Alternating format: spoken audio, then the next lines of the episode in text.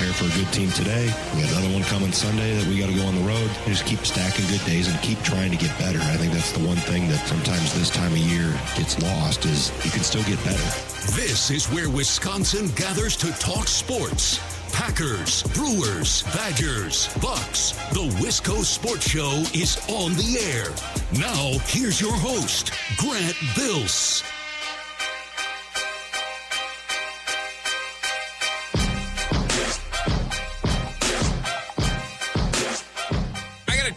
Up before we get down to the actual meat and potatoes of the show. Before we get to Badgers basketball, before we get to the NBA Lounge, Zach Heilprin's going to be here today. A lot of fun things to get to, and I can't wait. But before we get to the actual show, I just got to clear something up. I got to say something.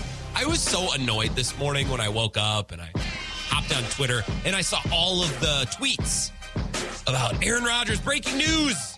He's emerging. He's coming out of his darkness retreat. It's like, just let, let the man be. I don't even think it's weird to do a darkness retreat. A lot of people do yoga. A lot of people do this, that, the other. Do whatever you want. If I had four days to go be by myself in the dark, what the hell? If I was rich, I got no obligations, I, I would do it. We're ruining it. We're making it annoying. Aaron Rodgers is not being annoying with the darkness retreat. We are. I see all these graphics. Aaron Rodgers has emerged from his darkness retreat. PFF tweeted one out this morning, and I quote tweeted. I'm like, we have to stop. This is hell. We're creating hell. A bunch of serious insiders actually reporting on Aaron Rodgers exiting a little cabin. It's so annoying. And it's not annoying because of Rodgers. We're making it annoying. Well, actually, I'm not. Everyone else is. Let me be clear about that. People who work in sports and sports reporting having sources at a at a retreat compound in Oregon and tweeting it out like it's a huge deal. It's not. Let it go. Leave it alone. That and folks' inability to understand what a darkness retreat is. It's so annoying. We've known about this for weeks, and people still don't grasp it. So it's it's dark the whole time? Yes. How have they, how have we not grasped that? Do they give you food? Yes, or you'd starve. Do, do they let fresh air? Yeah, otherwise you'd die. Is there a bathroom? Of course. Are you gonna poop on the floor? I, I'm so done. I never want to hear the words darkness retreat ever again. And it's not because of Rodgers. I don't blame Rodgers. It's because the masses just ruined it. Just ruined it. God, it sucks. I'm so, so annoyed. And I can hear it in Zach's voice when Zach does those updates and he has to say, and Aaron Rodgers has emerged from his darkness retreat today. No one's happy about having to pay attention to this. So annoying. I needed to I needed to clear that from the air. Start the show tonight. This is the Wisco Sports Show. My name is Grant Phillips. I hope you've had a great day. Tonight's show is going to be so much fun. Zach Heilprin's going to be here at 4.30. We get a little bit of a live appearance from Zach before he goes on air with his co-host, Mr. Ben Kenny, for Kenny and Heilprin. They go on at 5. Zach put out a podcast today, a new episode of The Swing with Jesse Temple. They were joined by Connor Essegian. I listened to the first part of the pod. I did not get to the Essegian interview yet. So maybe Zach can give us a little taste, a little tease of that at 4.30. So I haven't had time to hear the Essegian interview. I'm sure it's very good, as Zach is a great interview and Jesse is great. Um, but I would also recommend checking that out if you're a Badger fan. Kenny and Heilprin coming up on the zone at five o'clock. And you can always listen to that show in podcast form. You can listen to this show in podcast form. So even if you miss one of these programs live, you can always go back and check out what you missed. Zach Heilprin going to be here. We'll talk Badgers basketball with him at 4.30. Probably do some Packers stuff in the second half of the show. We might get breaking news before. I, I'm kind of thinking we might get Rodgers news at any time. Ben Kenny is convinced that we're going to get Rodgers news tomorrow during the Bill Michaels show. I'll be in with Ben tomorrow for Bill. That would be great if we got that bomb dropped at about noon and then we had a couple hours to talk about it. Fingers crossed. That would be my hope. So we're going to do a little Packers football in the second half of the show whenever we get there. We don't need to be in a rush. I do want to start tonight's show. Very excited as always. The way we start every Thursday show stepping into the NBA lounge, talking a little basketball. I know the Badgers won last night, and we're going to give them plenty of love.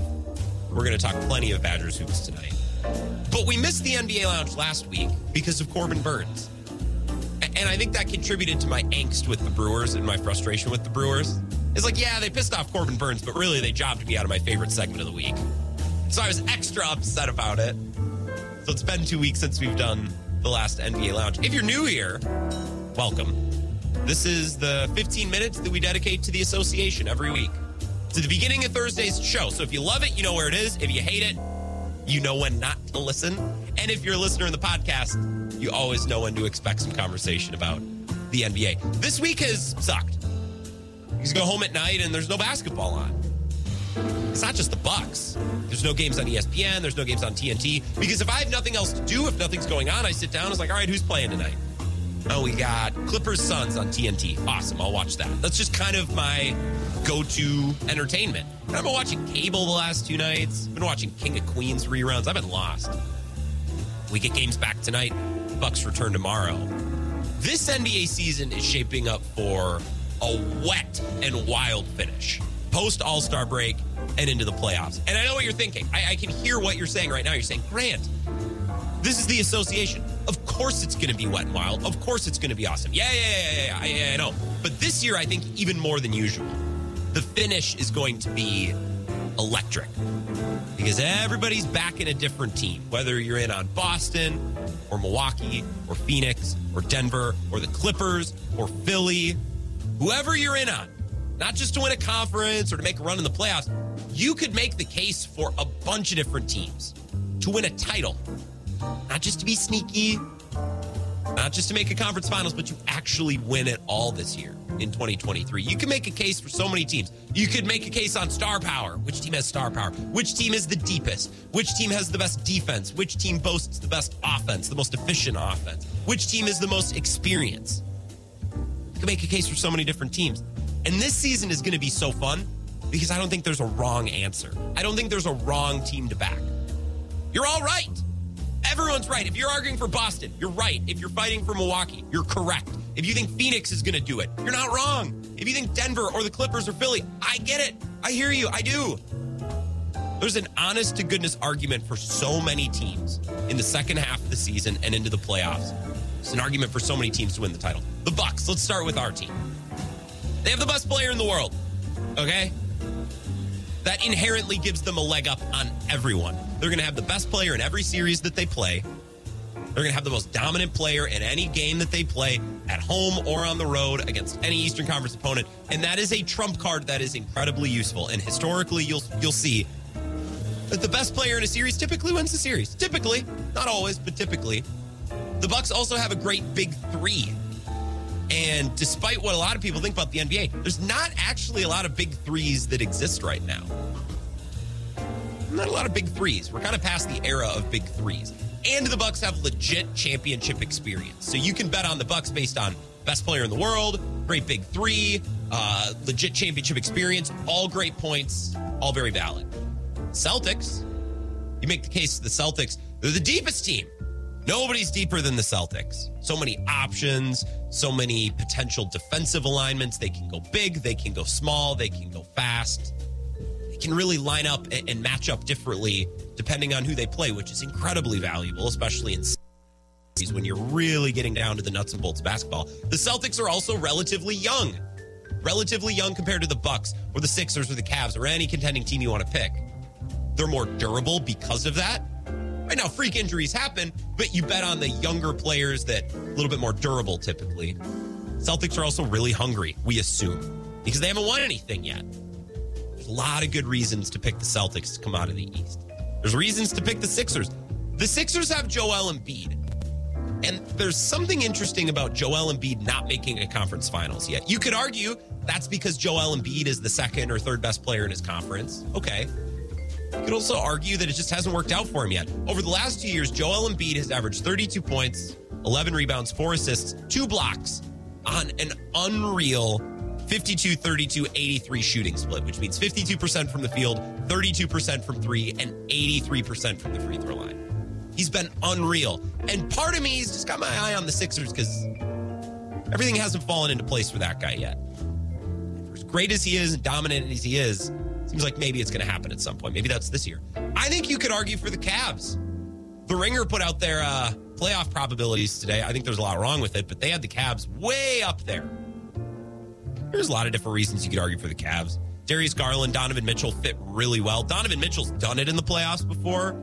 The Cavs also have the easiest remaining schedule in basketball. Hopefully that helps them stay healthy, get the best possible seed. So in the East, I think you can make an argument for the Bucks, the Celtics, the Sixers, the Cavs. I don't think you're wrong making an argument for any of those teams. I think you could be more right with the Bucks or the Celtics than you would be with the Sixers or the Cavs, but there's a legit argument for four teams in the East.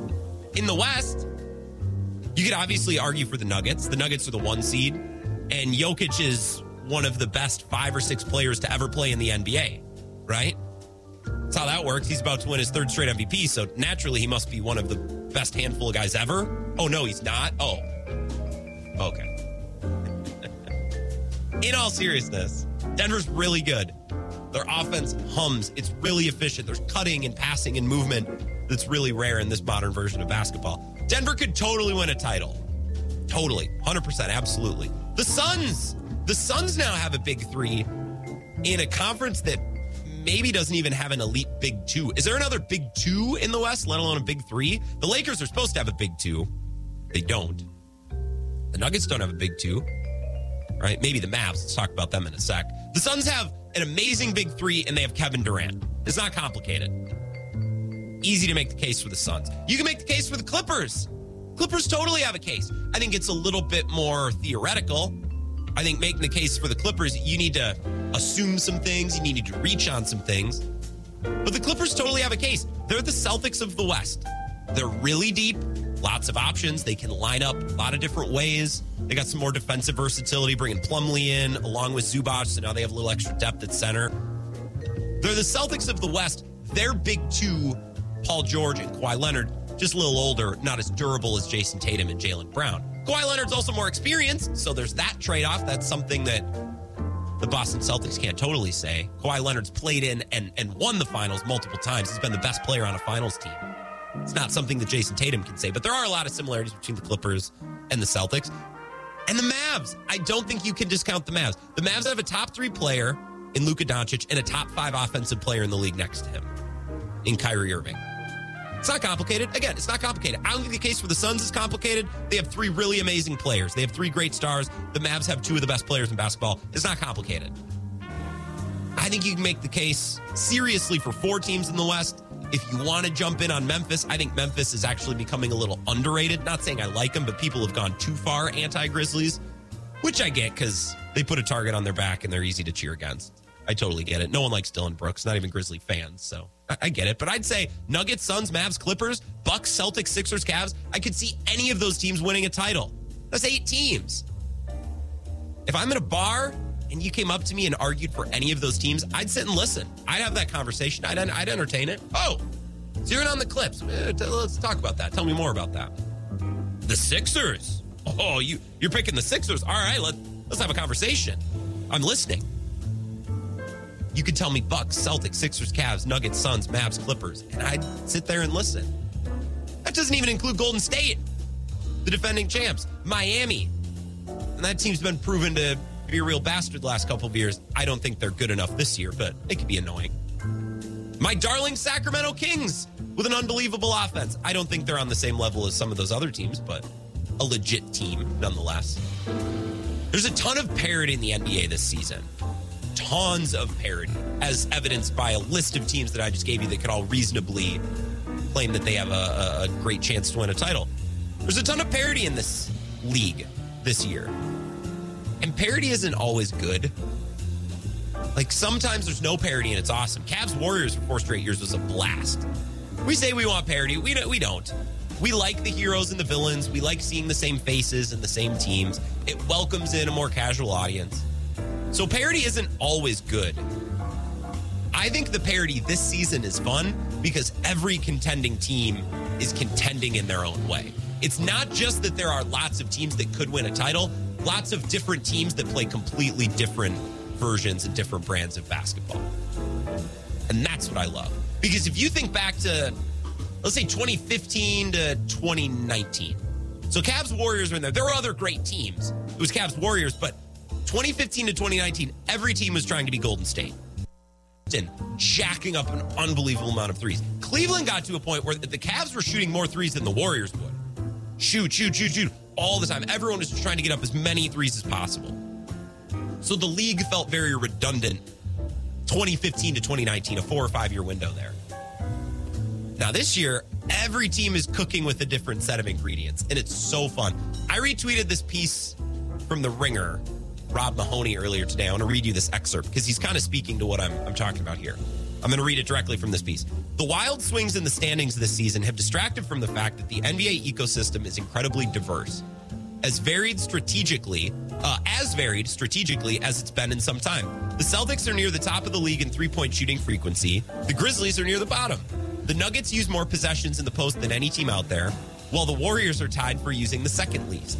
Even if you look under the hoods of the teams that seem to operate in similar ways, you'll find that they rely on completely different engines. Joel Embiid and Nikola Jokic are amazing, hyper productive centers who post up in volume and anchor their respective offenses, yet they seem to be playing entirely different sports. Styles make fights, and in this moment, the NBA is an all out brawl.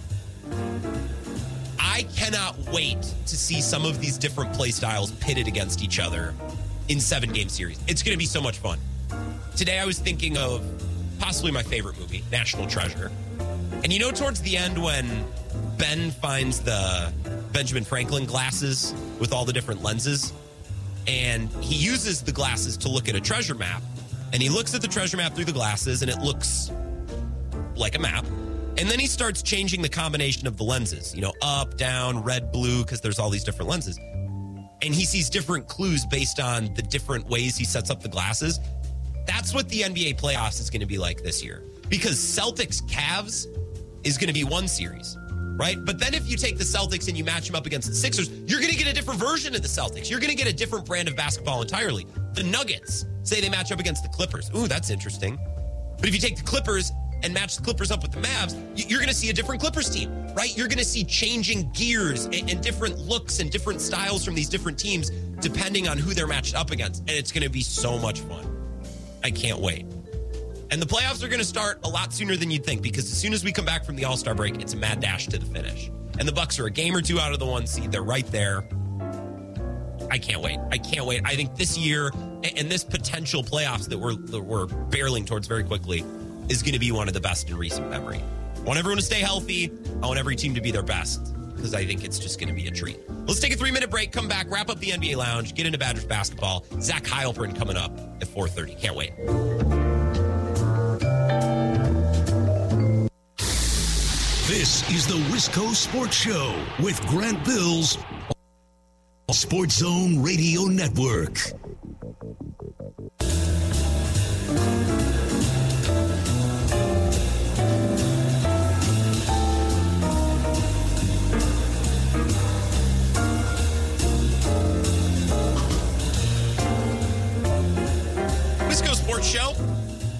Grant Bills. We're just stepping out of the NBA lounge. We're in the, the coat room. We're in the entry. We're in the vestibule. Stepping outside. We're going to get into Badgers basketball here in a couple minutes. Zach Heilprin from The Zone, sports director, host of uh, so many great podcasts like The Camp and The Swing with Jesse Temple, Kenny and Heilprin as well. That's coming up in about 40 minutes, so maybe we'll get a little bit of a preview of tonight's Kenny and Heilprin with Zach going to join us to talk about the Badgers. They beat Iowa last night in an objectively hilarious game of basketball. I mean, I, I, was laughing out loud last night watching Wisconsin Iowa. Happy about the win, but sometimes sports are funny and sometimes you got to laugh at sports. Uh, and I was laughing last night. 608 796 2558. If you'd like to text or call the show, I'll take either one. And if you want to get at me on Twitter, I'm on Twitter at Wisco Grant. Zach on Twitter, by the way, at Zach Heilprin. Everyone tweet him and tell him how excited you are for his upcoming appearance on the show. on the show. Spam his Twitter. He'll love it. He'll get a kick out of it. Last night's Badger game, objectively hilarious because I'm sitting around watching the second half of the game.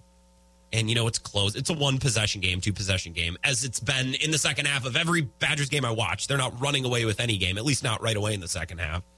They ran away with it towards the end last night, which is actually the Badgers hadn't won a game by double digits since, does anyone know?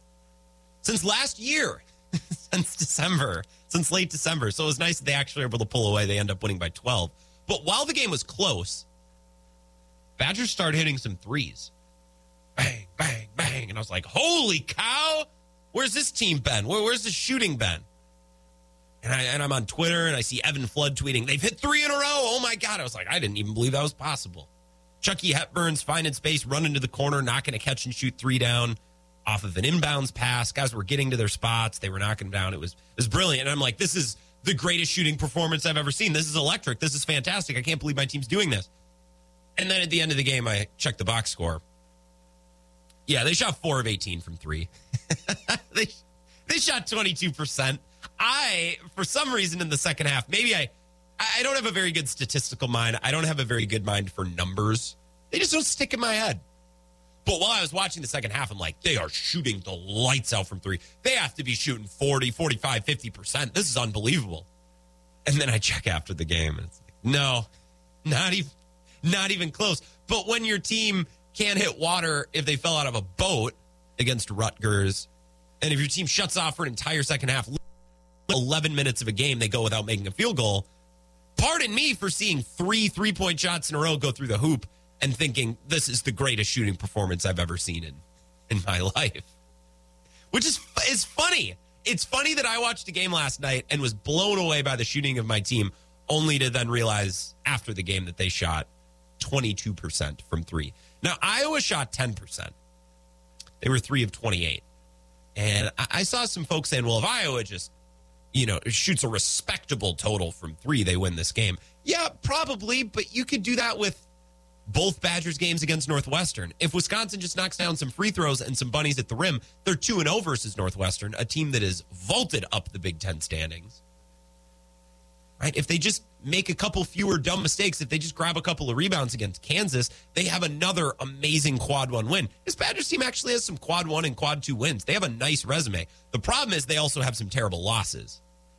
Now, I'm not smart enough. My brain is obviously not statistically driven enough, as I'm sure you've learned if you've listened to the show for any point in time. My brain's not equipped to be someone who ranks college basketball teams and, and looks at one team versus another and compares, you know, quads and, and the, it's going to be a very interesting process for Wisconsin to be seeded if they do make it into the tournament. It's going to be an interesting process for the selection committee how they go about handling Wisconsin because Wisconsin has a, a, couple of wins that you could stack Wisconsin's wins against a lot of teams. They look really good if you just focus on their wins. Then you look at their losses, like well, what happened against Nebraska? What happened against Rutgers? What happened in some of these losses?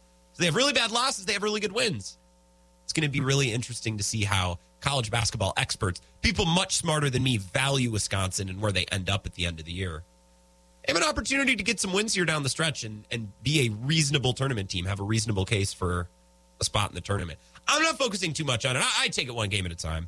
You know, I'm, a, I'm a measured Badger fan that way. That's why when Zach Heilprin joins us next, I don't think I'm going to ask Zach about their tournament chances. It's not that I don't care. I do, but I'm enjoying this team or or or tolerating this team, depending on how you want to look at it. One game at a time, and we'll see where they end up a week from now, two weeks from now.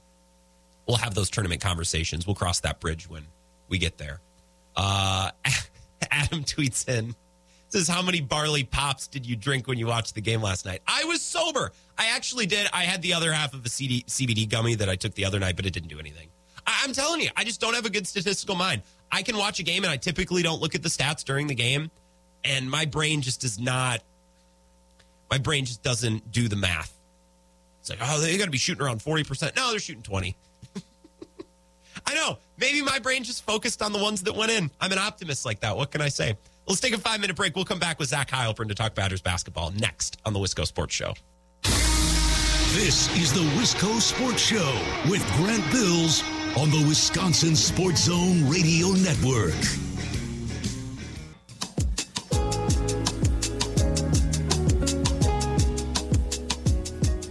Wisco Sports Show.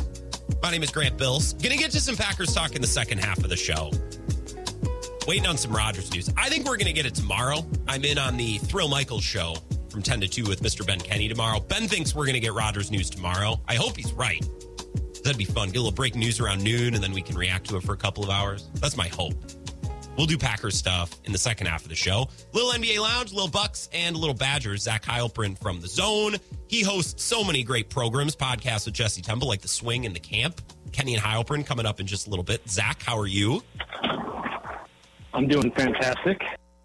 Appreciate you coming on because you know when I've talked to Ben before a show, I can tell he's he's really getting in the zone. He's really getting dialed in, and you're willing to come on even though you're going on air in a couple of minutes, and I, I just appreciate that. Well, Ben does the entire show, so I mean that's kind of where that's kind of where things are at. I mean, he's he's the one that runs the show. He's the one that talks 95% of the time. So it's really just me showing up and sitting there and listening to Ben Kenny for 50 minutes. You interject Not bad. I, not, incorrect. I don't hate it. Oh, okay. I don't hate it, but You're you're more of the uh, the Andy Richter to the Conan O'Brien. You just interject and, and nitpick as Ben's trying to make his points, and it's a great dynamic. I look forward to listening to the podcast. Unfortunately, I can't listen or, or be there live because you know I got my I got my own thing going on. Let's talk Badgers hoops just for a couple of minutes, and then I'll let you get to your live broadcast with Ben. Last night's game was funny, Zach. Maybe this is a me problem because I don't do numbers very well. It's not how my brain works. I watched the second half and thought, what a great shooting performance. I mean, they're lighting it up from three. Wow. And then I looked at the box score and it was done, and they were four of 18. I was like, okay, maybe not so much, but the way they've been shooting the ball the last couple of games, last night looked completely unbelievable. It was great what they did in the second half. They made three in a row, I think. it was that, that that's that's probably where you were getting getting off a little bit. Is Yeah. uh, you know with that three in a row kind of threw you off a little bit, but I will say they shot 52 percent, uh, which is just the seventh time they've done that this year. They are now seven and zero when shooting above 50 percent. So hey, uh, that feels like a recipe for victory. Is uh, just shoot better than 50 percent, and I think you'll be all right. Yeah. They've also they've also won twice when shooting below 30 percent, so they got that going for them too. But yeah, last night inside too, they've been horrible around the rim Yeah. horrible around the rim all year. 13 for 14 last night, the rim, 21 for 30 inside the two point, uh, you know, inside the three point line. It was exactly what they've been missing all year. It was, it was great for them. So watching Tyler Wahl early in this game, he scored I think it was eight or nine points in like the first ten minutes or so. Like he just came out very aggressive. You were a lot closer to the team, and you see a lot of these games in person. So add some add some firsthand experience. I watched Tyler Wahl, and I feel a little bit for him this year because I think he's so much better than he's shown. And I don't know that it's all his fault. He- His season was disrupted with an injury. Then he comes back in the midst of a losing streak. He's kind of expected to be the fix, and he's not right away. And I think that dinged his confidence. And I I just think he's been in a little bit of a confidence rut. He came out and played confidently last night, and I think that made a huge difference, not just for him, but for the team finishing around the rim. Tyler Wahl's a big part of that. And Iowa's small, but come on, we're Badger fans, so let's Yeah, build up Tyler yeah. Wahl.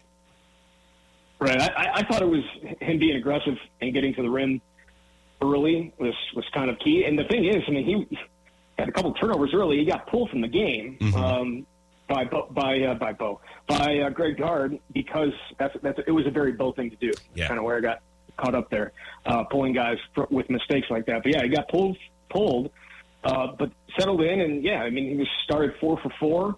Uh, was was a monster on the boards. Though I mean, Iowa missing as many shots as they did. There were there were quite a few defensive rebounds to get. Um, but to your point that his confidence took a hit, or he's, he's been you know dealing with confidence. I think that's that's possible. I'll also say that you know even before the injury, he wasn't necessarily playing great. Okay. Um, he was shooting in the 40s, uh, you know, field goal percentage wise, and we know where most of his shots come. For him, so for him to shoot in the 40s, low 40s, wasn't great before the injury. Um, I do think he's getting healthier. I do think we're seeing a little bit more explosiveness out of him, and hopefully, for Wisconsin's sake, that continues. But yeah, I mean, it's, it's been a tough year. Uh, I thought last night we kind of saw what we came to expect of him last year, uh, which was be able to finish around the rim, be a good defender. I mean, uh, their best player, Kris Murray, dealt with foul trouble, but he was two for ten, and, and Tyler had uh, covered him for the most of the game. So there, there were a lot of positives from Tyler last night. But again, it's the inability to finish around the rim hasn't just been him, but it's stood out more because of where he was last year. I believe he was in the mid 50s shooting uh, two point shots last year, and, and now he's in the low 40s, and that has been a huge factor in Wisconsin because we look at all their close losses and a lot of their close wins too, but. Yeah. They've, won, they've won a lot of close games. They've also lost a, clo- a lot of close ones too. I mean, all their games are close, so it just seems like no matter which result they end up with, a win or a loss, it's close, and you can nitpick all of these, you know, easy bunnies around the rim that they might have missed or or free throws. We're talking with Zach Heilprin on Twitter at. Zach Heilprin. Yeah, free throws for sure. That's been a problem. Am I wrong for? Let me put it this way: I was hoping to see a little bit more from Chucky this year. I was hoping to see a little bit more of a leap. Maybe not not huge leap, but I feel like he's the same player we watched last year. Am I wrong for that? Am I in the wrong? Well, I mean, he's their he is their leading scorer. He has been shooting north of forty five percent from three much of the year. But I do agree to an extent. I mean, look, and Greg Gard talked about it last night.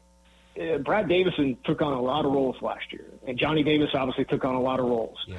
And what they left behind or what the roles they left behind, Chucky's having to step into, Tyler's having to step into, Steven's having to step into.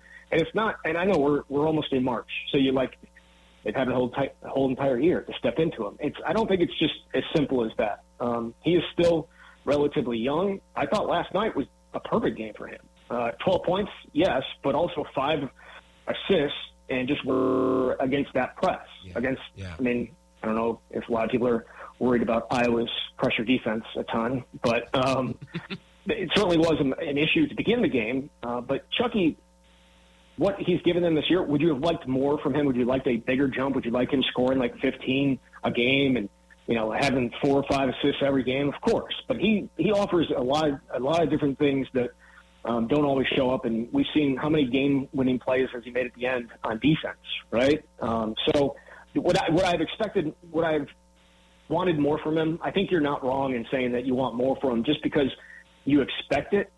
But I mean, he's taken some significant leaps, and I would expect uh, even more going into next year.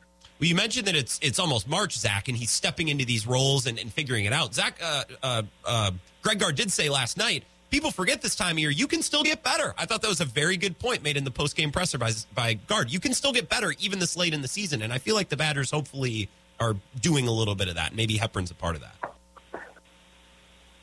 I don't, yeah, for sure. I mean, you look, I mean, they need to. Yeah. I think last night was, you, you can't count on a team going three for 28 from three. Um, that, that was, uh, I don't want to call it historically bad because they've, they've shot it pretty bad on the road pretty much all year from three. Iowa has, but you want consistency from Wisconsin, and we just haven't seen it enough. If they, I'm not expecting them to go on the win uh, on the road and win on Sunday. That's going to be a really tough environment at Michigan, especially after what happened in Madison with with Hunter Dickinson and all that stuff.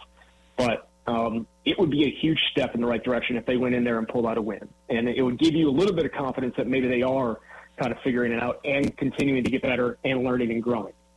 Zach Heilprin is here. Zach, uh, allow me to toot my own horn for a second. I think you're going to like this, though. I think as as a mentor to me, as you've been for the last couple of years, especially in the world of Badgers athletics, I, I think you're going to be very happy with what I'm about to tell you because I'm, I'm proud of this, and I think by extension you'll be proud as well. On Monday, I said that this Badgers team feels stuck. Right, talk about the Rutgers game. We see the same limitations every game, even when they win. Right, feels like we're kind of watching the same movie every time they play. Their offense shuts off. You can't really count on these top guys to score, and it feels very repetitive. And I used on Monday the 2020 2021 team as a comp, right? Remember that team? They could beat the bad teams without fail, but they were literally incapable of beating a team that was better than them. They were 0 9 that year against teams above them in the standings. And I thought that was a, an astute point, and not one of my best, but you know, a, for a Monday show, I thought that was a pretty good point, pretty good comp that I made on Monday. And I got to say, I opened up Jim Polzin's story at Badgers Extra yesterday, one of your colleagues on the Badgers beat, and he made the same comparison. I'm not saying that I am, you know, gaining ground here in the Badgers sphere, but I, uh, it made me happy. So I, I guess I just I wanted to brag about that. Well, I mean, that's a great point by you. Yes. Great point by you. Yes. Um, it, it, it fits to an extent. That team was coming back off of 2020 and um, a, a team that won a national championship. I don't know if you know that or not. True. uh, Thank you for bringing that up. Thank you for Yeah. because people forget about that. Yeah. People do forget about it. So bringing back a national champion and in return almost everybody from the year before, and they start the year what in the top ten in the country, and so you're expecting a great season, and it just it, it never really got off the mat because you're right they weren't able to beat the good teams um, above them. Um, this year, I don't know what the, the expectation is a lot lower, right? Mhm. But True. they they've beaten some they've beaten some good teams this year. Oh, yeah. uh, including above them. I mean, so that's the, it's a little bit different, but I, I understand I understand where, what you were going with, and I I agree with both you and Jim. Well, I was going to say, not just me. It's it's it's Jim. Many many smart minds are making this point. A lot of great minds uh, thinking alike. I will let you go because you have to get to monks. But I, I will say to to conclude this wonderful conversation, and I thank you again for the time. Uh, Ben's had a rough go the last few weeks with his Eagles, and he just hears from listeners on the morning show. I don't I don't really know why they they come after him the way that they do. It's funny, don't get me wrong, but I, I feel a little bad for Ben. I know he's looking forward to a vacation next week, so I hope that that boosts his mood a little. However, have you talked to him about his team missing out on Jim Leonhard? That seemed like it might happen, and, and now it won't. His Eagles. Well, I mean, we talked about it on Tuesday, uh, and now that it, it came out yesterday, obviously that it's not going to happen. you can be sure that it's going to be brought up on tonight's show. Um, that is that is a guarantee. Obviously, you won't be able to hear it live, but I know you'll be checking out that podcast tomorrow morning before you go on the Bill Michaels show with him. So yeah, I, I mean it's definitely going to be brought up. It's a real tough look, but it's also a great look for the Packers because we all know what's going to happen. Joe Barry's going to get fired after next year. Matt LaFleur is going to grab Jim Leonhard, and, and everything's going to be fantastic. Do you think so? Do you actually think? I feel like Joe Barry's here until Matt LaFleur is not here. I, those two are tied at the hip.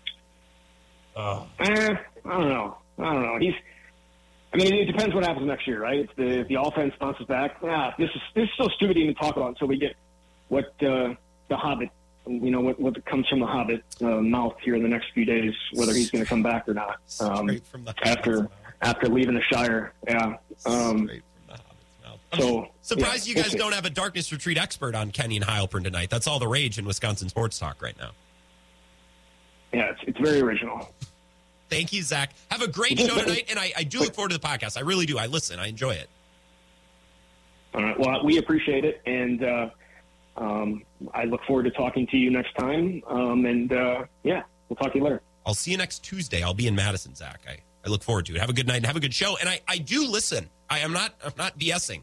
I like Kenny and Heilprin a lot. I wish I could listen live on Thursdays, uh, but I just I, am such a big supporter of the show. I actually subscribe and download both on Apple Podcasts and Spotify because I'm a company man and I I like seeing my coworkers succeed, get those download numbers up. So I actually download and subscribe on multiple platforms, and I've given a five star review on on both Apple Podcasts and Spotify. I would encourage you to do the same. Zach Heilprin, ladies and gentlemen, we thank him for his time. Let's take a three minute break and we can build on some of the things we just talked about, talk a little more Badgers, and we will talk about the guy who did a darkness retreat, Aaron Rodgers and the Packers, in the second hour of the show. Wisco Sports Show back in three minutes. This is the Wisco Sports Show with Grant Bills on the Wisconsin Sports Zone Radio Network.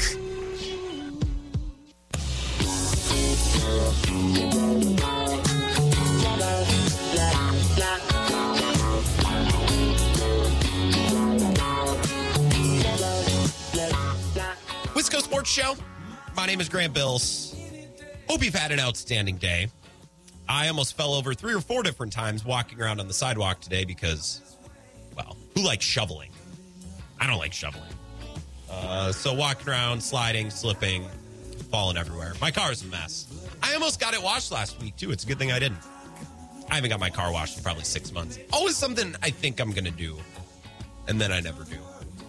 Uh, very similar to the way I always think I'm going to go to the dentist, never do. Always think I'm going to go to the bank and handle my finances, never going to do that. Go grocery shopping, never going to do that. I had a can of Campbell's tomato soup last night for dinner and a piece of toast. You think I'm buying groceries regularly? No. No, I'm not.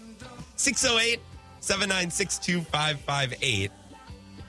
If you want to text and call the show, we just got off the horn with Zach Heilprin, sports director of our Madison affiliate, The Zone. You hear him on Kenny and Heilprin. You hear him on The Swing and The Camp with his co host, Jesse Temple. They just had Connor Essegian on today's episode. They talked about the Rutgers game a little. They didn't talk about the Rutgers game as much, obviously, as the win last night. We're, we're a positive network.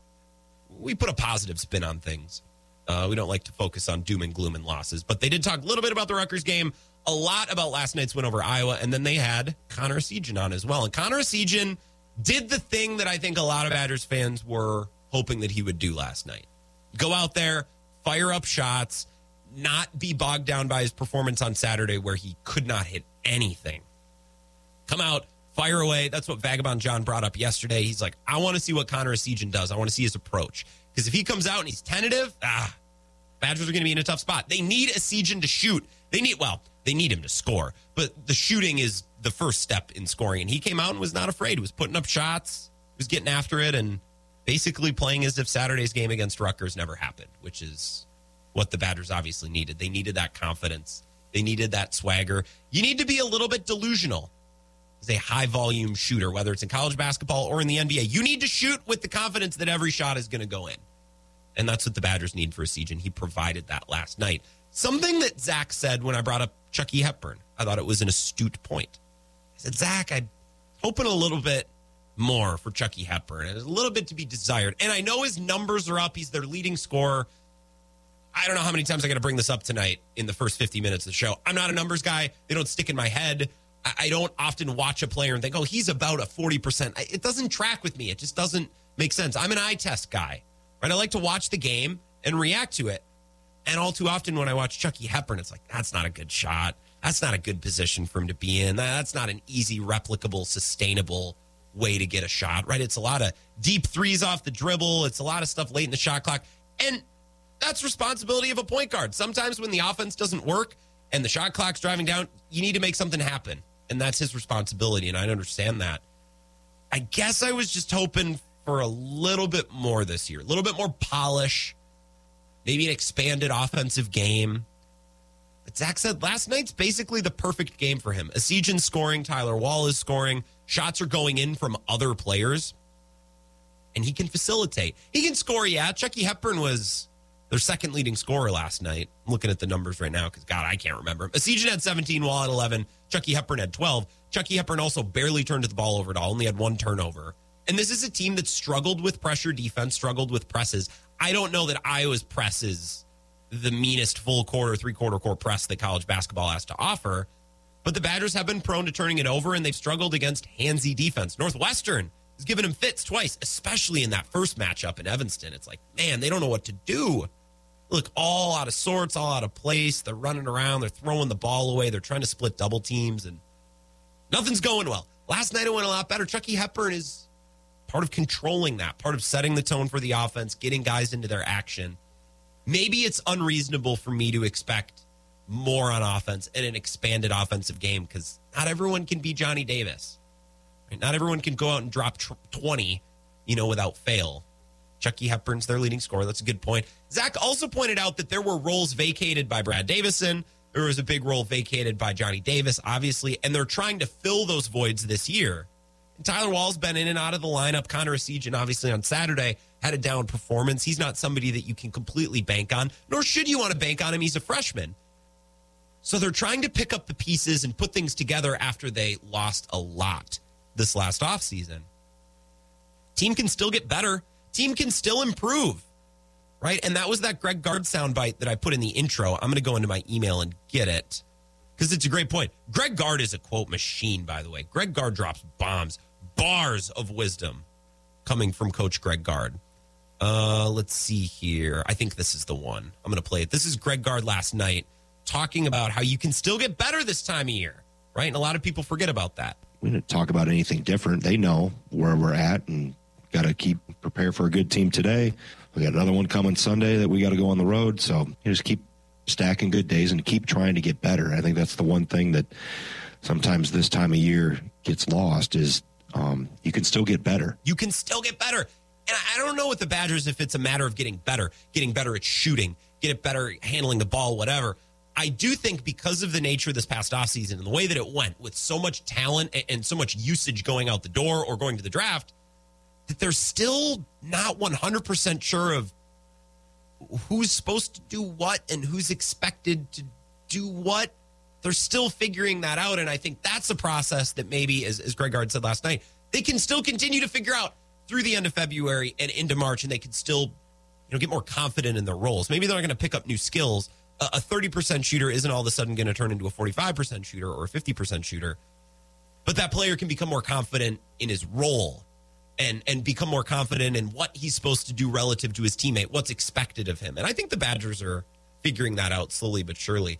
I still think they're really consistent offensively. They go through those long stretches, and you can't count on Tyler Wahl night tonight. You can't count on Chucky or Connor Essegian or Stephen Crowell night tonight. I know Crowell was dealing with foul trouble last night, but that's part of consistency. You got to be on the floor, right? That's part of being a great player. You got to find a way to stay on the floor, even if you're not getting the perfect whistle or the ideal whistle. And Greg Gard talked about that in his postgame presser too. I fell for Stephen Crowell a little bit with some of the fouls he was tagged with last night because, I mean, what do we want the guy to do? You're not supposed to be able to touch anyone. This is a contact sport. Basketball is a contact sport. I think they're becoming a little bit more comfortable in their roles. We'll see if it's enough. Both of those games getting away against Northwestern and that game getting away against Nebraska is maybe going to be the group of games that comes back to haunt them. Because as Zach said, this team has good wins. They got a lot of quad one and quad two wins. The wins aren't the problem, it's the losses. There's some really, really bad losses. And it'll be interesting to see how the college basketball evaluators and bracketologists, right, and prognosticators balance that. Right? I think this Badgers team is capable of beating anyone. I think they can go into Michigan and win. I think they can beat Purdue next week. But they can also lose to anyone, and I don't know how you balance those two realities. It's for people much smarter than me to do. Uh, I feel like I've talked about how dumb I am a couple times tonight. I'm not a moron. I just can't remember numbers. I don't have a good number memory. I can remember other things, less useful things. I can't remember numbers. It's for much smarter people to figure that out with the Badgers. When we come back, we'll probably start to wrap up our Badgers talk a little bit. I don't want to move off them completely. I'm thinking maybe we'll get some texts or calls and we can kind of wind down our Badgers conversation. A couple minutes into the five o'clock hour. I do want to talk a little bit of Packers. I have some sound bites that left me very confused, and I want to talk about that. Sound bites pertaining to Aaron Rodgers and his future with the Packers, because it's what we do here. It's basically our specialty. Aaron Rodgers and his future in Green Bay. That's what we talk about. That's what we do. Let's get an update from our guy, Zach Heilprin, and come back. Little Badgers, Little Packers, hour two next.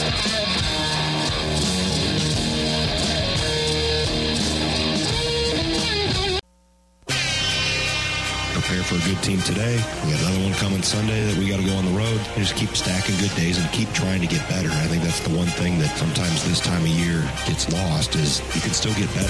This is where Wisconsin gathers to talk sports. Packers, Brewers, Badgers, Bucks. The Wisco Sports Show is on the air. Now, here's your host, Grant Bills.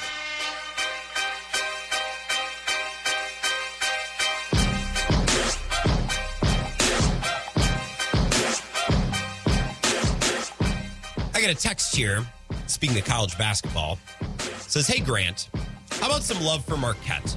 Nobody talks about them. They lead the Big East and have a legit team, and Wisconsin beat them.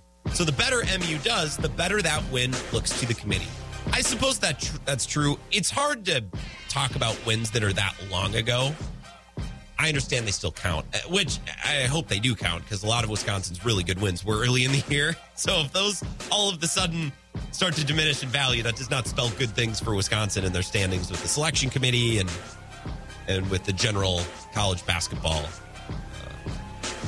I guess with the community. I, I, don't know the decision makers, the rankers, the statisticians, uh, and the people who ultimately shape the NCAA tournament.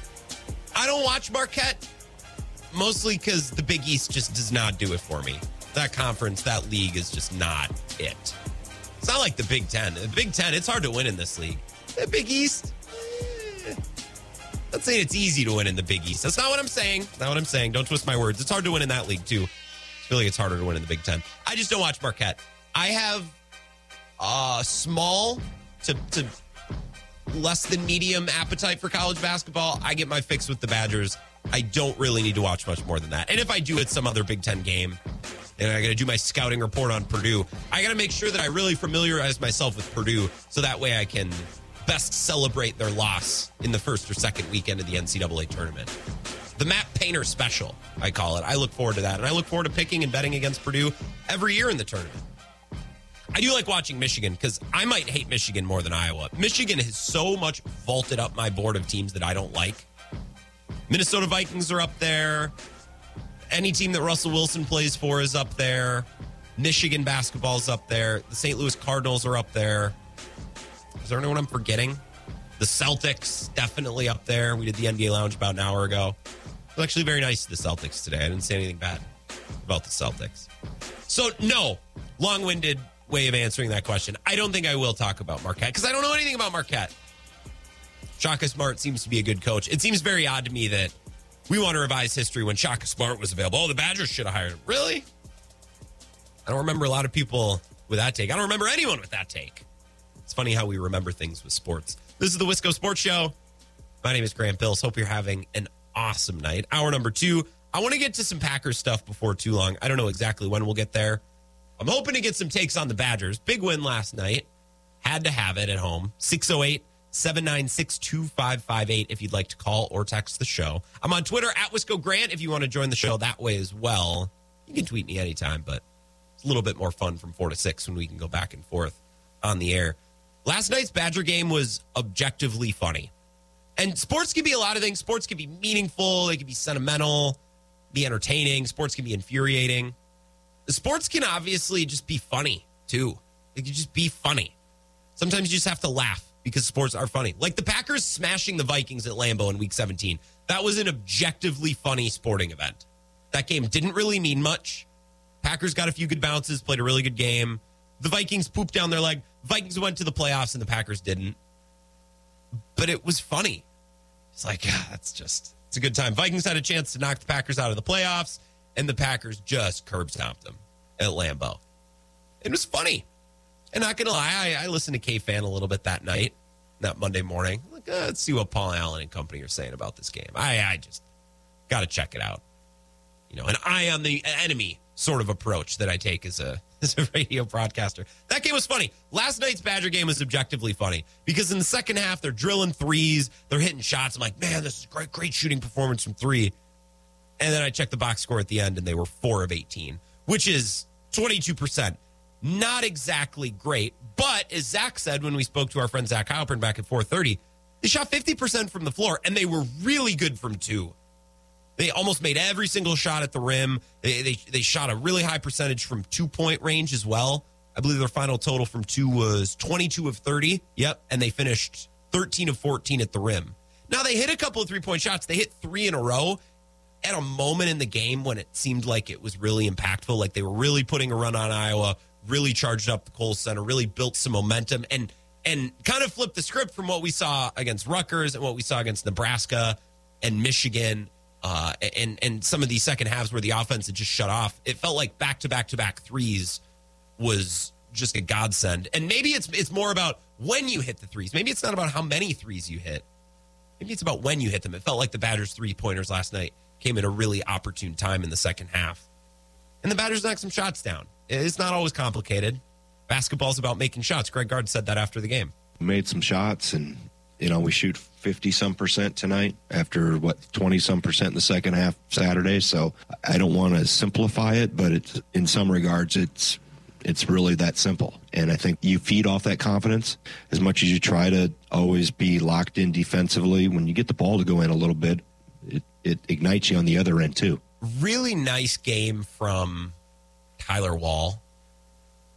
You know, we talked about Connor Essegian yesterday, talked about Chucky Hepburn, talked about the offense. And I, I went back and forth with a couple Badgers callers, like, what are you looking for tonight? And we got some really good answers from Badgers basketball fans.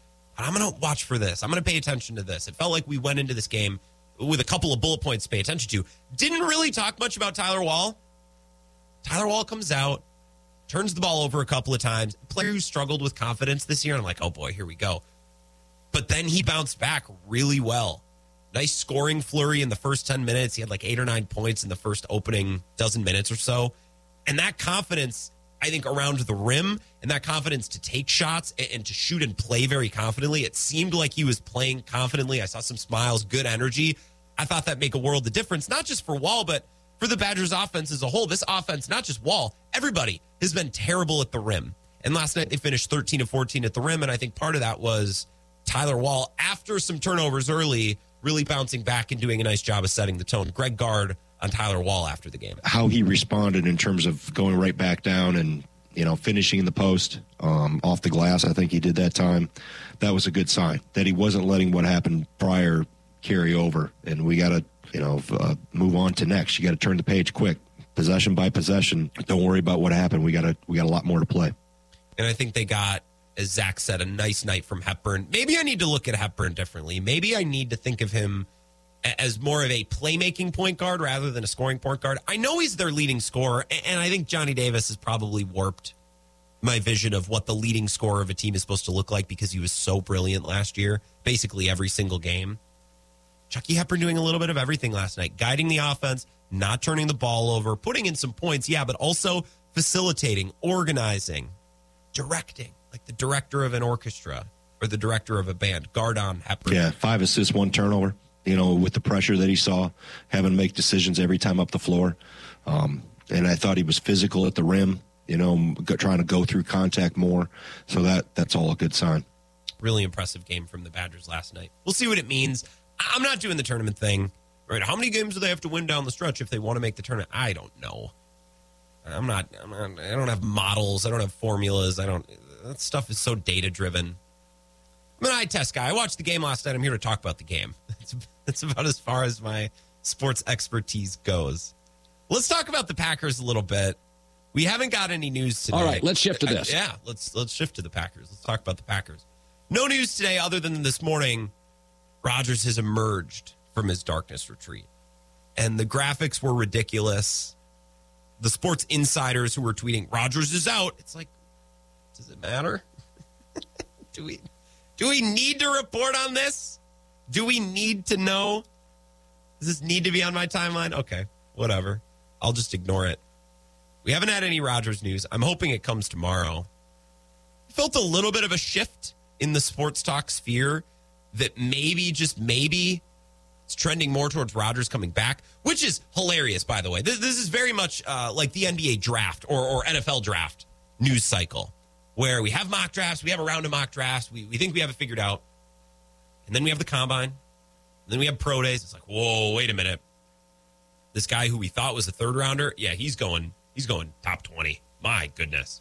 And, and this guy who was really good for his entire college career, yeah, he's fallen fallen down the draft board. He's, he's got short arms, stubby arms. Look at this guy. He's got stubby arms, T Rex arms on this on this guy. How's he supposed to be a first round pick? Forget his college performance. Forget his college stats. So really, without any new data other than some measuring and some running and some jumping, we go back and forth and up and down and we reorganize and reshift all of our opinions on the NFL draft and all these prospects. And I think it's kind of because we're bored. I know there are talent evaluators that take it really seriously and they're tweaking and they're moving guys around the draft board. But it seems like in preparation for the draft and in these slow months where there's not a lot going on in the football world, post Super Bowl, pre free agency, we just kind of need something to entertain ourselves. And I think the sports media has maybe started to do that with Aaron Rodgers as well. We got too many Jordan Love stories in a row. We had Bob McGinn saying the Packers are disgusted. They're disgusted. And Bob McGinn is not still close to the Packers and you know to to not push back, but to be very honest about our guest from Monday or, or, Tuesday, Tyler Dunne. Tyler Dunne's not in Green Bay anymore. He's not there. He's still got connections, but know, things move fast. New guys come into the building. Order of operations changes. The way that management operates changes. So we've been getting Jordan Love stories. Packers are ready to move on. They're disgusted. Jordan Love this, Jordan Love that. He's taking a big leap. Aaron Jones talking about Jordan Love. And it felt like we got a little too stale with the Jordan Love stuff. So now let's shift to Aaron Rodgers. We get a couple Aaron Rodgers stories, right? Tom Pelissero the other day goes on Rich Eisen's show, which I don't know it's still on Sirius XM. I know it's on like the Roku channel or whatever, Crackle or Tubi or whatever it is. Tom Pelissero went on there and he gave us this kind of company line from the Packers. And we've heard this a little bit in the last couple of days, a little bit more momentum for Aaron Rodgers coming back. If he wants to return to Green Bay, the Packers, and as long as he's fully bought in, the Packers want him back. They had good conversations after the season. He is still, you know, down the stretch last season, he played at a high level. He kept them in it. Obviously, week 18 didn't go the way they wanted it to, but there would also need to be further conversations about making sure that everybody's on the same page about the direct direction that the roster and the organization is going. And all that is without him actually telling anybody, including people he knows with other teams, that he's definitely going to play in 2023. This is what I can't get over. This is what I can't figure out. This is what I, I, I can't get past this. I can't get past this. I think the Packers should move on to Jordan Love. I think a lot of people do, even if we like Aaron Rodgers, and I do like Aaron Rodgers. The one thing I can't get past, the one thing I can't rectify is Aaron Rodgers coming back to the Packers and saying, I want to stay. I still want to be here. I think that's what Aaron Rodgers is going to do. And I really fail to see a world in which the Packers tell him no. I, I don't see a world in which the Packers say, Oh, Aaron, you want to come back? Too bad, so sad. We're going to trade you. I really failed to see that reasonably happening, that realistically happening. I, I just, I can't, I, can't get over that. I, I, wish in my mind there was a way that I could say, well, Gutey will sit down with Rodgers and tell him this and, and make it make sense this way and talk him through that. And I just, I just can't get there. I just can't build that bridge in my mind from Rodgers wants to come back to Rodgers does not come back. I can't make sense of that. I, I can't get there. I just can't. And I think it's the most likely scenario. I think Rodgers loves to talk about playing elsewhere, and oh, I don't know. We'll see. Everything's up in the air. I'm a very contemplative man. I like to consider all possibilities. I, I like to, you know, go go things with an open mind.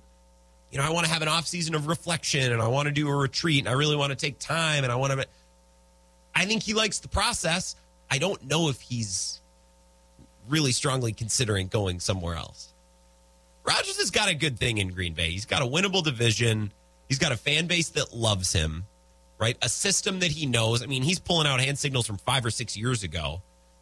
Not going to be able to do that if he goes somewhere else. Not going to be able to run his stuff and have the control over the offense that he has. He's not going to be able to play with some of his buddies if he goes elsewhere. And if things go south in Green Bay, more south than they went this previous year, or just as south, right? Right? What if they go eight and nine again? What if they go 500? They can't go 500, but you know what I mean. If they go about 500 and it's underwhelming, he's not going to get booed at Lambeau. Like the fans aren't going to chase him out of town. The fans aren't going to hate him. We might not be thrilled, but we're not going to do what Denver fans are doing to Russell Wilson right now. We're not going to do that. We're not going to go after him. We're not going to go after him with pitchforks and torches. That's not going to happen because he's our guy. But if Rodgers were to go somewhere else, all of a sudden he's not the fans' guy anymore. He's new. He's the guy who's supposed to come in and fix it. If he goes to the Jets, he's supposed to be the final piece of the puzzle. Take us to a Super Bowl. This is what we need. You're the guy that we need. And if Rodgers isn't able to deliver, especially if he's not able, you know, to come close, what if he goes eight nine as the quarterback of the Jets? That's not going to go well. That's not going to be a fun experience for him. Whereas if he goes eight nine in Green Bay, well, it's home. He's been there forever. Fans are going to be a little bit more forgiving. We might be frustrated, but we'll be forgiving. I just don't think that Rodgers seriously wants to go somewhere else. Even if he could play on a better roster somewhere else, even if he maybe would have marginally better chances to win a title somewhere else. I I just don't see why he'd want to leave. And because of that, I, I don't really see the Packers being able to trade him. Because I don't think they're going to tell Rodgers no. I don't think they're going to look Rodgers in the eye after Rodgers says, I want to stay a Packer. I don't think they're going to look at him and tell him no. I fail to see a world in which that happens. Let's take a three minute break. Join in the conversation 608 796 2558. Wisco Sports Show back in three minutes. This is the Wisco Sports Show with Grant Bills on the Wisconsin Sports Zone Radio Network.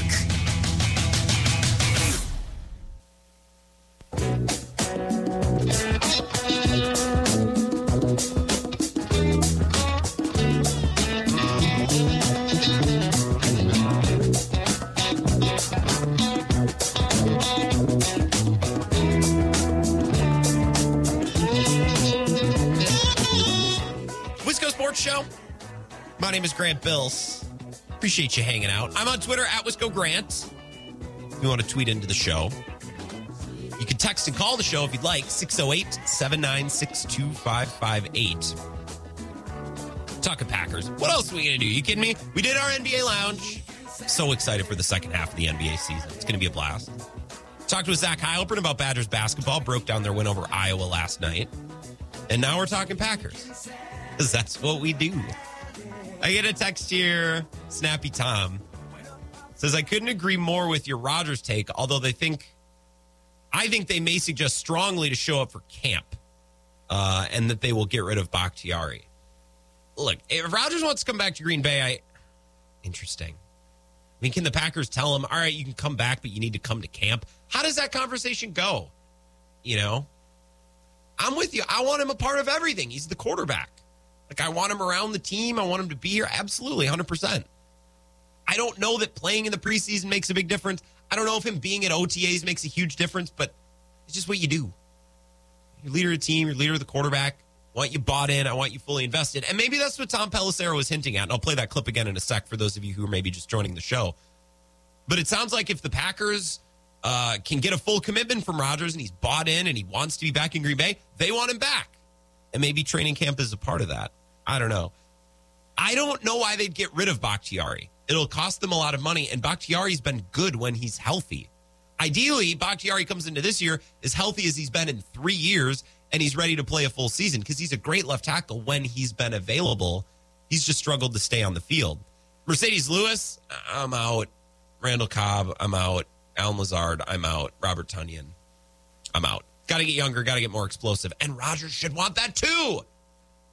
Because Rodgers is old, he's slow.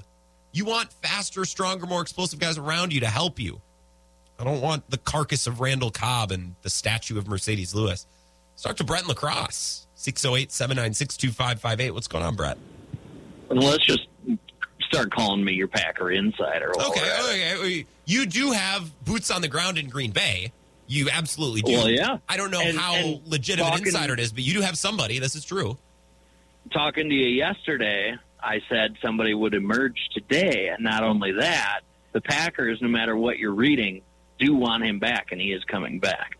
Well, I feel like So you just watch. the darkness retreat. I mean, and this is what I told you yesterday. I feel like you say very generic things, and then when they happen, you you act like you had inside information. I, I don't know if that was the case with the darkness retreat. Did you have? Did your source tell you something about the darkness retreat? Well, if you just do easy math, you know when he went in, so you'd know when he comes out. Yeah, that's true. Your insider must be pretty good at math, counting days. Yeah. It does start Yeah, to feel like Rodgers is coming back, although I don't know why. Because for two weeks I was convinced that he's done and they're going to love, and now I'm convinced that Rodgers is coming back, and we don't really have anything legit from the Packers or Rodgers. It's amazing how this works. Right. Well, and the thing is, is, is the difference, and I heard your first part as I was stopping. I was grabbing pizza.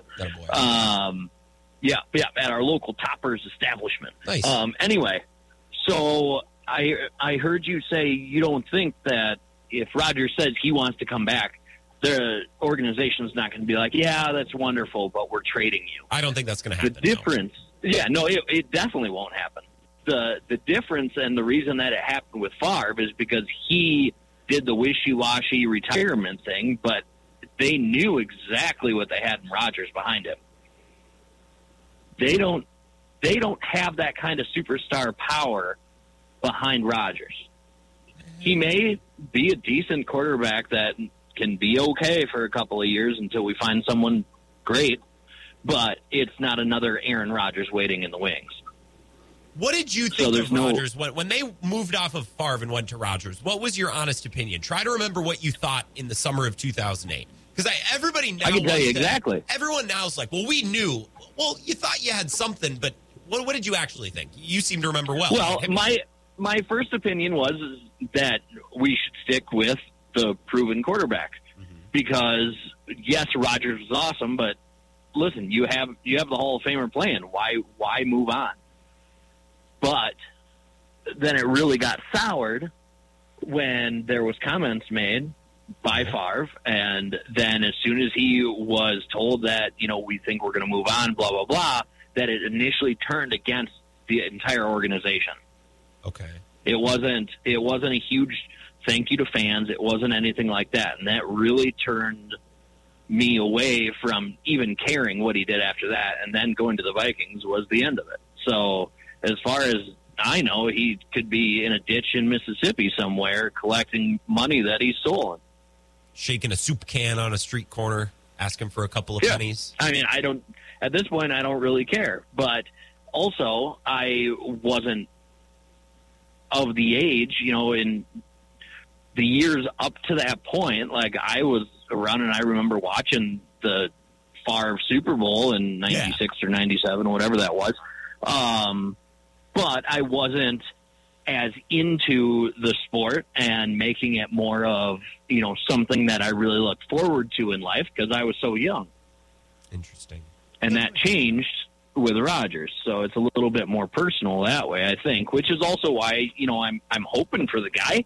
And you know, I don't want to see love. I don't like the idea of love. I don't like the play of love. I don't like the fact that the organization has done this to this guy's career. But you know, if he's got to move on, I understand. It just to me it sucks because he is the quarterback that I've always had. Whereas, you know, you are a little younger than I am, so you may have a different take on it as well. Yeah. Well, let me tell you this. Let's try to let's try to think about what we might be talking about on sports radio uh, in 16 years, right? Let's let's fast forward one quarterback cycle, one quarterback Green Bay cycle, Green Bay quarterback cycle. Let's say that they Mm-hmm. keep Rodgers and they trade Jordan Love, right? And they trade Love Yep. to the Colts or the Falcons or somewhere that's that's ready to build around him, right? What do you think we end up thinking about this decision in 16, 17 years? Uh, we we are thinking that that was the start of a whole new organization where Gutey is not around anymore to be running anything, and the look of the whole front office is different.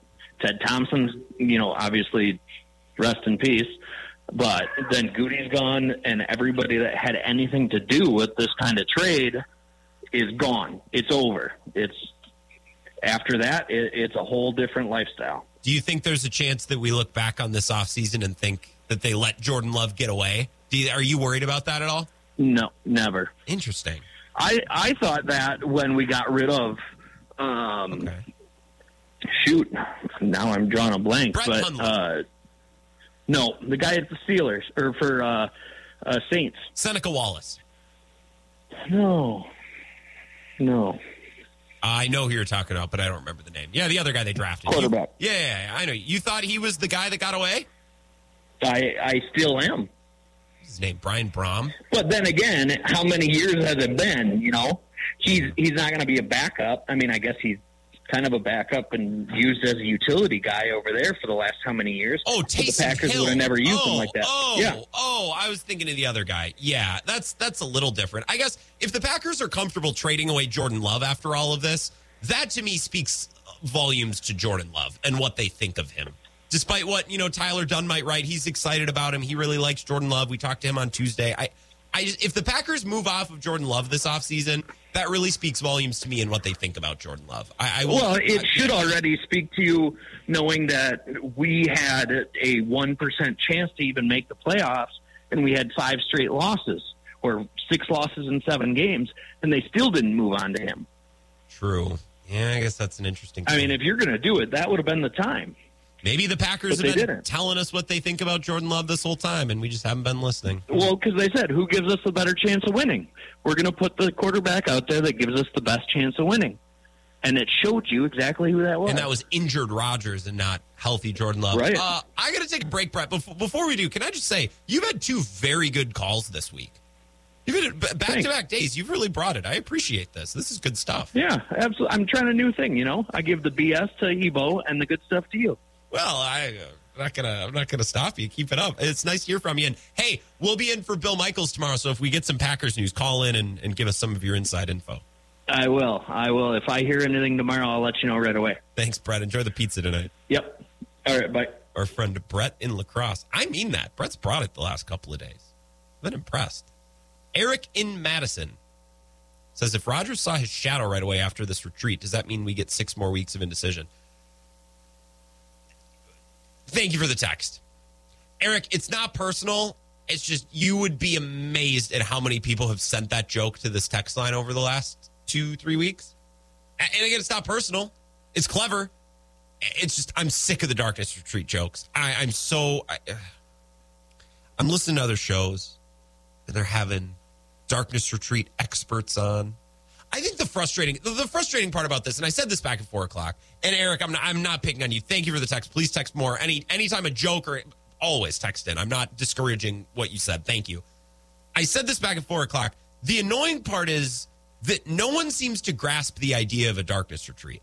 I wish I could have Ebo on. Maybe I'll have Ebo on tomorrow if he's free and we can complain about this together. The idea of a, a darkness retreat is very simple to me. It's a very simple concept. You go into a small house, a, a very a, a large room even that has been designed to let no light in, to take away all sensory stimulation. So you just are alone with your thoughts. No, no sensual stimulation. n- nobody else to bother you. No screen to look at, and you can really just relax and meditate and rest. It's very easy. They slide food through a double door so no light gets in. You go in in the evening. You come out in the morning. Very easy. The amount of analysis that this has received is insane to me. The amount of questions that have needed to been answered about this. So is there a bathroom? Where do you think the poop and the pee goes? Where do you think? Yes, there's a bathroom. Well, how do you see? You've never gone to the bathroom in the dark? Power's gone on. You you you figure it out. You, human beings, it's amazing how your brain works. You present your brain with a challenge, you can figure things out pretty quickly. Well, how do you how do you keep from peeing on the ceiling? You there's probably a, a railing on the wall. You follow the railing into the bathroom. You you probably sit and pee. Oh, how feminine is that? I know, but that, now you're not peeing on the floor. There you go. Look, we're problem solving. It's taken all of 10 seconds for me to figure out how to take a piss in the dark. And it's amazing how sports shows and talk shows like, I don't understand how this works. I so you you pee in the dark? How is that even possible? How how does that even work? Uh, does the toilet does the water just shoot up onto the this makes no sense to me. So there's no lights at all? No, there's no lights. That's the whole point. That's the whole point of the darkness. It's called a darkness retreat. It's like so so uh, uh dry January. You don't drink at all, not even on weekends? No, that's the point. This is just so annoying to me. And maybe I'm the only one that's annoyed. And if so, this is probably a very difficult to listen to. It's probably very grating. Why is Grant yelling? Calm down. No, I, I get it. Maybe it's just me. It's just we're smarter than this. This is a very simple concept. We, we don't need to like I, I see Vox or like Bloomberg or these other you know online news sources. Aaron Rodgers has announced he's participating in a darkness retreat. He we talked to someone to get the lowdown. I didn't need the lowdown. It makes pretty good sense to me. It's dark. It's dark. Oh, there's a bed. Yeah, that's where he sleeps. Because even in the dark, you sleep. You normally sleep in the dark. Is that a foreign concept? Is that hard to grasp? There's a couch. Yeah, you need somewhere to sit. Just because it's dark, you don't start levitating. You don't just lay on the floor for four days. We talked to a darkness retreat expert. Here are the 10 things you need to know. That's already too many. It's dark. I know what I need to know. Let's take a five minute break. We'll do more Packers stuff coming up next. David Monona just texted in. I'll, I'll read his thoughts on the whole blindness retreat business coming up next.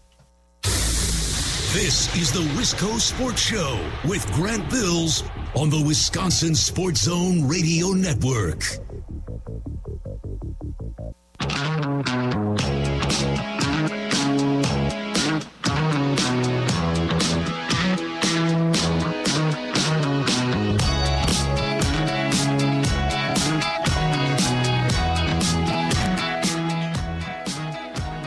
Sports Show. Let's try that again. Wisco Sports Show. My name is Grant Bills. Hope you're having an awesome day. I'm just ranting about blindness retreats. I just, I've had enough. I just don't care. I can dedicate a lot of brain power and a lot of my attention to really stupid things. It's mostly what the show is every night. Sports are mostly dumb, mostly meaningless. I can really go down rabbit holes with stupid things. Stupid, stupid things. This is a bridge too far for me. I can't do this. Snappy Tom says he agrees on the darkness retreats. Eric and Madison says, You're not wrong to be annoyed. My Google search of darkness retreat enlightened me, and it only took five minutes. That's what the internet is for. Isn't that amazing? Thank you, Eric. That is what the internet is for. It's exactly what the internet is for. Dave from Monona, wow says, I will do a video of a blind guy wipes his butt and goes to the bathroom in the dark. It will be the lead on Grant's Facebook page, LOL. He then describes how you wipe your butt as a blind person. I'm not going to read that, Dave. That's funny, though. It is. It's just, I don't know that I want to read. I don't know that I want to read that. Thank you for the text, though, Dave. It's a joy to hear from you. Pleasure and a privilege.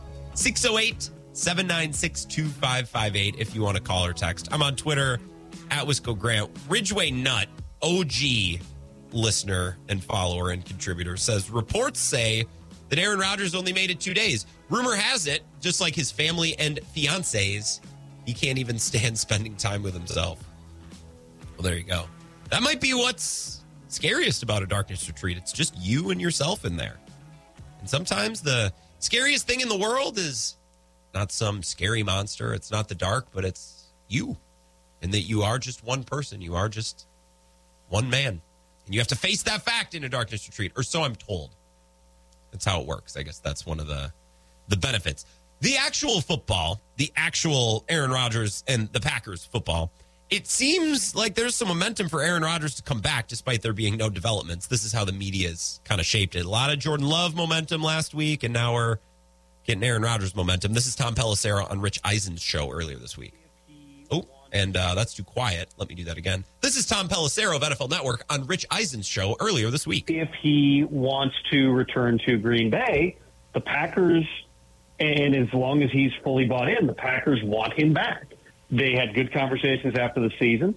He is still, you know, down the stretch last season. He played at a high level. He kept them in it. Obviously, Week 18 didn't go the way they wanted it to, but there would also need to be further conversations about making sure that everybody's on the same page about the direct direction that the roster and the organization is going. And all that is without him actually telling anybody, including people he knows with other teams, that he's definitely going to play in 2023. So, this is the reality that we've discussed a little bit this week. You know, we're big on Jordan Love. We're excited about Jordan Love. We were talking to Tyler Dunne. He loves he loves Jordan Love maybe more than anybody.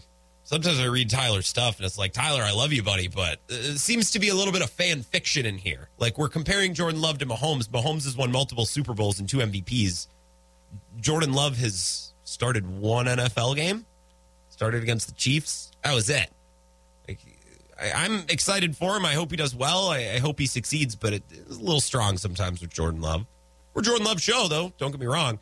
It seems though this week the reality that keeps coming up on the show and something I've talked to multiple texters and callers and tweeters about. If Aaron Rodgers comes to the Packers and says, "I want to come back," do the Packers tell him no? Because I don't think they can. I don't think they will. I think they would rather keep the status quo, rather keep their franchise quarterback, their Hall of Famer, not upset the apple cart, and they don't want to go into waters that are uncertain. And I guess on one hand, I understand that. I, I just think sometimes certainty is not always better than uncertainty. Sometimes it's a good idea to roll the dice. Sometimes it's a good idea to to draw new cards because the cards you have just aren't that great. They could have worse cards. The Packers could have a worse hand right now. Right? They have a stable quarterback situation in a conference that's very unstable and not very competitive. But they could have a better hand. They could be a Super Bowl contender. I don't know if that's through Jordan Love or somebody else, but eventually that's where I want to get. I don't want to just sit here with the cards that we have because the cards that we have led to a team that went eight and nine last year. So I, I don't know. Stability's great, continuity's great, but don't confuse continuity and stability for staleness. Sometimes I think the Packers got a little stale towards the end with McCarthy, and I'm a little worried about the Packers doing the same now, especially because Matt LaFleur seems intent on holding on to Joe Barry for some reason and not bringing in new voices and not bringing in new coaches. I get that that's a defense mechanism of coaches as well because they don't want to ultimately be replaced. They don't want to bring in someone who's going to be a threat. I don't know if that's what happened with McCarthy at the end. That's what people said.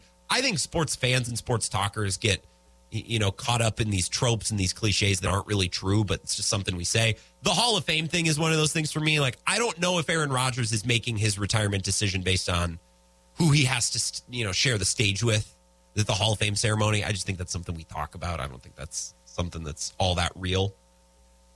Seems like Mike McCarthy. Well, he didn't want to bring in a, a great assistant because he didn't want to be replaced. Uh, I don't know. I just think he liked his guys. I think he liked the staff. He worked with his friends, and, and it got stale. And I'm worried that the same is going to happen under Matt LaFleur. I'm worried that it's happening already. Let's talk to Eric on I 90, 608 796 2558. What's going on, Eric? Long time no see. Long time no call. Yeah, or see. Yeah, you've been at home. You've been you've missed out on some pretty miserable driving conditions out there on I ninety this week. I would imagine. Uh, yeah, yeah, yeah. I've uh, I actually just got out the truck. That's the reason I'm calling is because it doesn't seem right if I'm not in my vehicle when I call sports shows. It does have a different sound. You you sound a little bit more laid back. You're not yelling over the sound of the interstate, which I get a good kick out of. This is different, but I, I like it nonetheless. Well, I'm in my driveway now, so I'm I'm not. I don't have to talk over anything. You just said something. I was just listening to your show, mm-hmm. and it's really. I mean, and it's not your fault, Grant. but I'm just going to say it's it's it's kind of the same content just about every day. I, and I'm sorry, I have missed a lot of your other shows. I'm sorry. It's been a lot because I'm just not listening to. I'm not listening to sports radio. But you said just a minute ago, and if we have to get the the you know the the court reporter to read it back to us, we will. Um, you got a good quarterback in a non-competitive division. How can you possibly still be saying that? Uh, I thought I said conference. The the divisions the division's competitive. I guess from a quarterback standpoint, th- don't the Packers the Packers can go into next year saying we got the best quarterback in the division, right? Do you still think or do you Uh, think yeah, that's true? yeah. I, I, would say that that that is true, but you know, I think we get too hung up on that. I think that you know you can put just about any quarterback in on the right team, and they can win seven in a row. And that San Francisco quarterback is a perfect example of that. Well, and I think we're we're agreeing here, Eric, in that I I think the Packers are like, well, we got the best quarterback. We're in a good spot, and I'm like, yeah, that's great, but what is the ultimate goal? Is the goal to have the best quarterback and be you know marginally better than some other teams, or do you eventually want to contend? I don't think there's a route to contending with Aaron Rodgers anymore. So I, I think we agree. You can do a lot with a quarterback that doesn't have the the contract and the cloud and the success of Aaron Rodgers. I, I think I think we are in agreement, Grant. Thank you for straightening me out on that. Well, thank you for straightening me out. I do need to mix up the content a little bit because what I've been doing, Eric, is you know I come on and we react to some Badger game or you know maybe we talk about the Bucks, and then as the show goes on, eventually it just turns into Packers talk. So it is a little bit routine. I, I should mix things up. I should shake things up. I'm, I'm, I haven't been listening to the show, so I really can't, uh, you know, I can't critique anything because I Oh, you, you may have been talking about all kinds of things. You can critique. You know. you can critique anytime you want, Eric. Totally. But uh, no, I'm uh, I'm on the mend here. I'm I'm working from home now a little bit and kind of got you know snowed in here a couple days. So I got out and went down to Lindy's and got a couple sandwiches for me and my beautiful bride. Are you driving your beautiful bride crazy, being at home too much? She works at home too. Oh, she's probably happy to have Yeah. you at home, driving less, gets to see more of you. That's probably a good thing for her. Right. She worked. She's she was working at home long before this COVID stuff ever started or anything. They had at her the at her her employer. They just said we don't need all this office space and all that crap. Good So point. it's, it's it's nice. Well, I ninety misses you, Eric, and I miss your calls, and I'm happy to take you anytime. I when you're commuting, man, though, it's it's electric. We get some great contribution to the show. Well, I, I'm hoping that I'll be uh, commuting here soon. Um, so Boy, and maybe something maybe something will happen. Maybe like Aaron Rodgers will uh, try to decide who he's going to play, where he's going to play next year. Do you think they're bringing back Cobb? No, I hope not. He's old and slow, and he doesn't really do that much. He's always hurt too. You need you, you guys got a couple of good wide receivers there. You got that going for you. You still got a really good offensive line. Got a lot going for the Packers, and then you got hey, you got your running back down. Uh, he re-signed for less money, right? What a what a team player! Can you believe that, Eric? Uh, that I, I I can believe it. Um, I think that Aaron Jones is a stand-up guy, but um, that's really going to help your team a lot. You're going to be able to go out and sign somebody decent. Yeah, it'll be And my- nice. yeah, My Vikings, I think they're going to be getting rid of a lot of defensive players, which is probably what should happen. there's a new sheriff in town. Yeah, Brian Flores. You know, though, when you watch the Chiefs this year, what did they have? Two rookie cornerbacks. The the Chiefs, the yeah, Chiefs. yeah. Justin Watson and the other guy whose name, whose name I can't remember. Right, but I mean, those guys are just were just coached really well, right? Yeah, Spags, a lot of experienced veterans, and it helps, you know, with an offense that can control the game and possess the ball. But you know, the Vikings, they got a lot of young players. Doesn't mean they can't have a good defense. Right, right. I, so it, it, it'll be fun. It'll be fun to talk about it, you know, every day now until we start playing again. But you got the Brewers coming up, and you're going. Listen, Oh, we do have the Brewers You're going coming up. up to Arizona. You're going up to Arizona, right? I'm going up to Arizona. Yeah, Eric. We better get an Eric on a 90 call when I'm out there. Right, right. I'm I'm really excited for you. So then that's the week that you're going to try to not talk about Aaron Rodgers. I have a bad feeling That's that the week. some big Packers news is going to break that week that we have to talk about, and I'm going to be at the Brewers ignore Stadium. it. Just ignore it. All right. Just ignore it. All right. I can ignore do it. that. I can do that, Eric. I got to take one last break. I'm glad to hear that you're on the mend and you're doing good, and it's nice to hear from you. Yeah, nice to talk to you, Grant. You have a great day, bud. You as well. It's our friend Eric on I 90, who's Eric at home. He's recovering. He lost a kidney. But as he said one last time, I'll bring this up. If you got to lose an organ, kidney's a good one to lose because, you know, you got two. Can't say the same for some of the other body parts that you have two of. That doesn't mean you want to lose one. I think we all know what I'm talking about. Nipples, I'm talking about. No, the other, the other one. Let's take a break. Three minutes. We'll wrap up the Wisco Sports Show next. This is the Wisco Sports Show with Grant Bills on the Wisconsin Sports Zone Radio Network.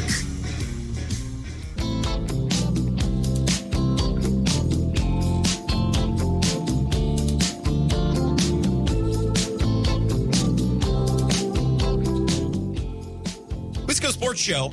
My name is Grant Bills. Been talking a little Packers in the last hour. Something that I brought up a couple of times last week or two is we've been talking a lot about potentially the Packers moving from Jordan Love and, and going to, or moving on from Rodgers going to Jordan Love. You know what I mean?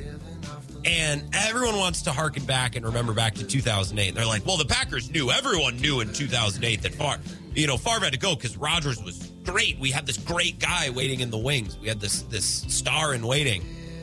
It's easy to say that now. I, I wonder a little bit how much of that is revisionist history because I, I think there was some hesitance, maybe not a lot, but there were plenty of Packers fans that wanted to keep Favre. And I don't think that's just because they loved Favre. I think there were some doubters about Rodgers. He's this new guy, right? No one knew much about him. He'd been sitting for a couple of years. I mean, how could how good could he be? He's been sitting on the bench for a couple of years, right? So I'm asking people, what did you really think in 2008? What did you really think?